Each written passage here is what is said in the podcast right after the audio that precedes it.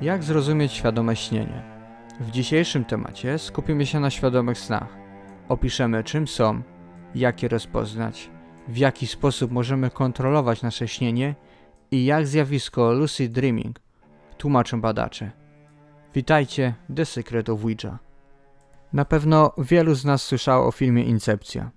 W pewnym sensie film ten rozpowszechnił zjawisko świadomego snu, ale nie będziemy czerpać wiedzy o świadomych snach z filmu.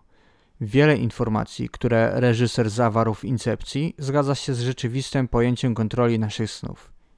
Jednak my podejdziemy do tego zagadnienia z innej strony. Zastanówcie się przez chwilę. Czy kiedykolwiek w jakimś stopniu byliście w stanie kontrolować sen? Czy uciekając przed kimś w śnie, nagle udało wam się odlecieć? A może widząc pająka, byliście w stanie pokonać swój lęk? Jeżeli czujecie, że coś takiego kiedyś mogło mieć miejsce, to gratulacje. Udało wam się doświadczyć świadomego snu. Czym jest świadomy sen? Jak twierdzą specjaliści badający to zjawisko, świadomy sen jest to sen, podczas którego śniący jest świadomy, że śni. Jak częste jest świadome śnienie?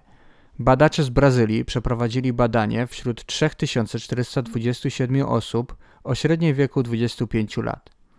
Około 77% z badanych przynajmniej raz doświadczyło świadomego snu. Wbrew pozorom, osiągnięcie świadomego snu jest dosyć proste. Oczywiście istnieją odpowiednie metody, które są w stanie nam pomóc, ale jak wszystko wymaga treningu. Jeżeli chcemy, aby takie sny śniły nam się każdego razu, kiedy zasypiamy. Przejdziemy teraz do konkretów. W najbliższych minutach wytłumaczymy Wam, jak to jest mieć świadomy sen, jak się nauczyć tego zjawiska, jak rozpoznać, kiedy świadomie śnimy, jakie są pozytywne zastosowania i jakie istnieją zagrożenia. Jak to jest śnić świadomie? Wyobraź sobie, że śnisz o czymś naprawdę nieprzyjemnym, ale jesteś w stanie to negatywne doświadczenie zmienić w dosłownie wszystko, co chcesz. W prostszych słowach, można powiedzieć, że jesteś reżyserem swojego własnego snu. Brzmi ciekawie, prawda? Teraz opiszę Wam trzy różne techniki, które jest warto wypróbować. Dla niektórych ludzi efekty przyjdą trochę szybciej, a dla innych zajmie to trochę więcej czasu. Ale najważniejsze jest, aby się nie zniechęcać, jeżeli faktycznie chcesz doświadczyć świadomego snu. Technika pierwsza. Testowanie świadomości. Technika ta polega na sprawdzeniu w realnym życiu, czy śnisz tak jak podczas snu. Na przykład, podczas dnia zadaj sobie pytanie, czy teraz śnię. Również można spróbować przecisnąć swoją dłoń przez ścianę. W realnym świecie ściana pozostanie solidna i nieprzenikalna, natomiast podczas snu ręka z łatwością przez nią przejdzie. Technika druga. Przebudzenie się z powrotem do łóżka. Należy ustawić alarm, aby obudzić się po 5-6 godzinach. Po przebudzeniu wymaga się, aby pozostać przez jakiś czas przytomnym w celu natychmiastowego, wejścia w fazę REM, która jest fazą snu, podczas której istnieje bardzo duże prawdopodobieństwo wystąpienia świadomego snu. Technika trzecia. Indukcja mnemoniczna. Technika ta wymaga długiej praktyki i dużego skupienia. Przed zaśnięciem należy sobie powiedzieć dzisiaj w nocy zauważę, że śnie po to, aby w pewien sposób zaprogramować się tak, aby osiągnąć jasność w śnie. Bardzo dobrą praktyką jest prowadzenie tzw. Tak dzienników snów. Praktyka ta polega na opisywaniu każdego swojego snu w dzienniku, dokładnie z każdym szczegółem. Ci, którzy są w stanie śnić świadomie na zawołanie, wspominają również, że warto jest medytować. Więc jeżeli jeszcze nie zaczęliście medytować, to myślę, że jest to dobra zachęta.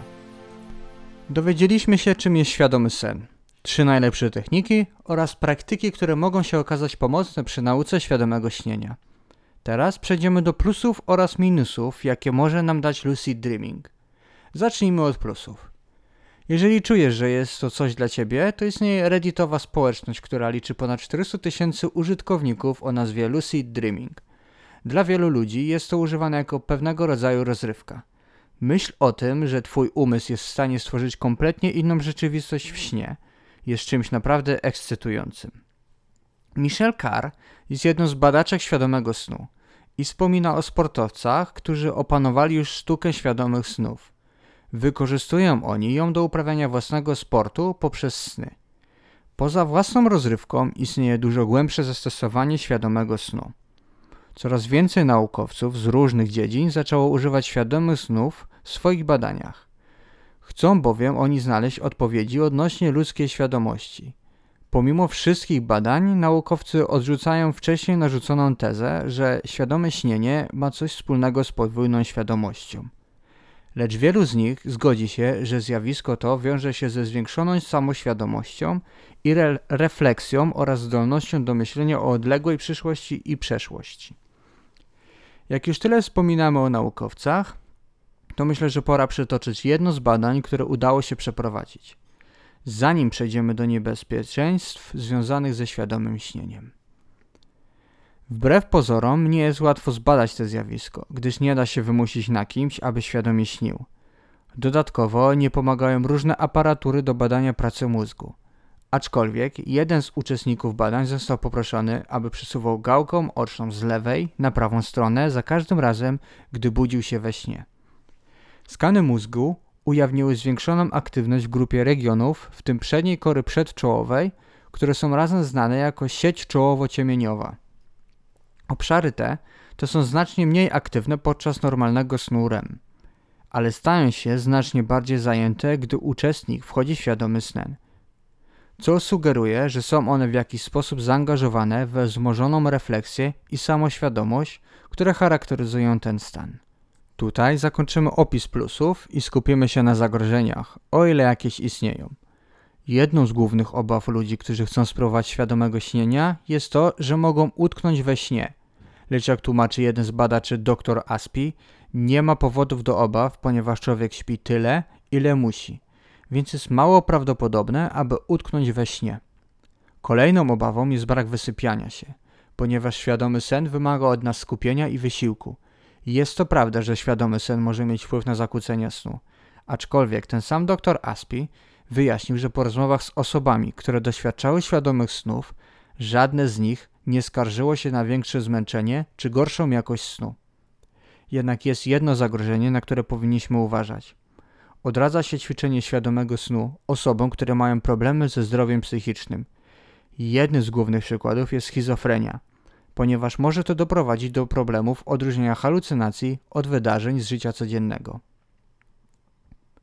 Jak więc usłyszeliście, świadome śnienie może być naprawdę ekscytujące, pomocne oraz przyjemne. Zanim jednak spróbujesz, zastanów się, dlaczego jesteś zainteresowany i jakie masz oczekiwania od świadomego śnienia.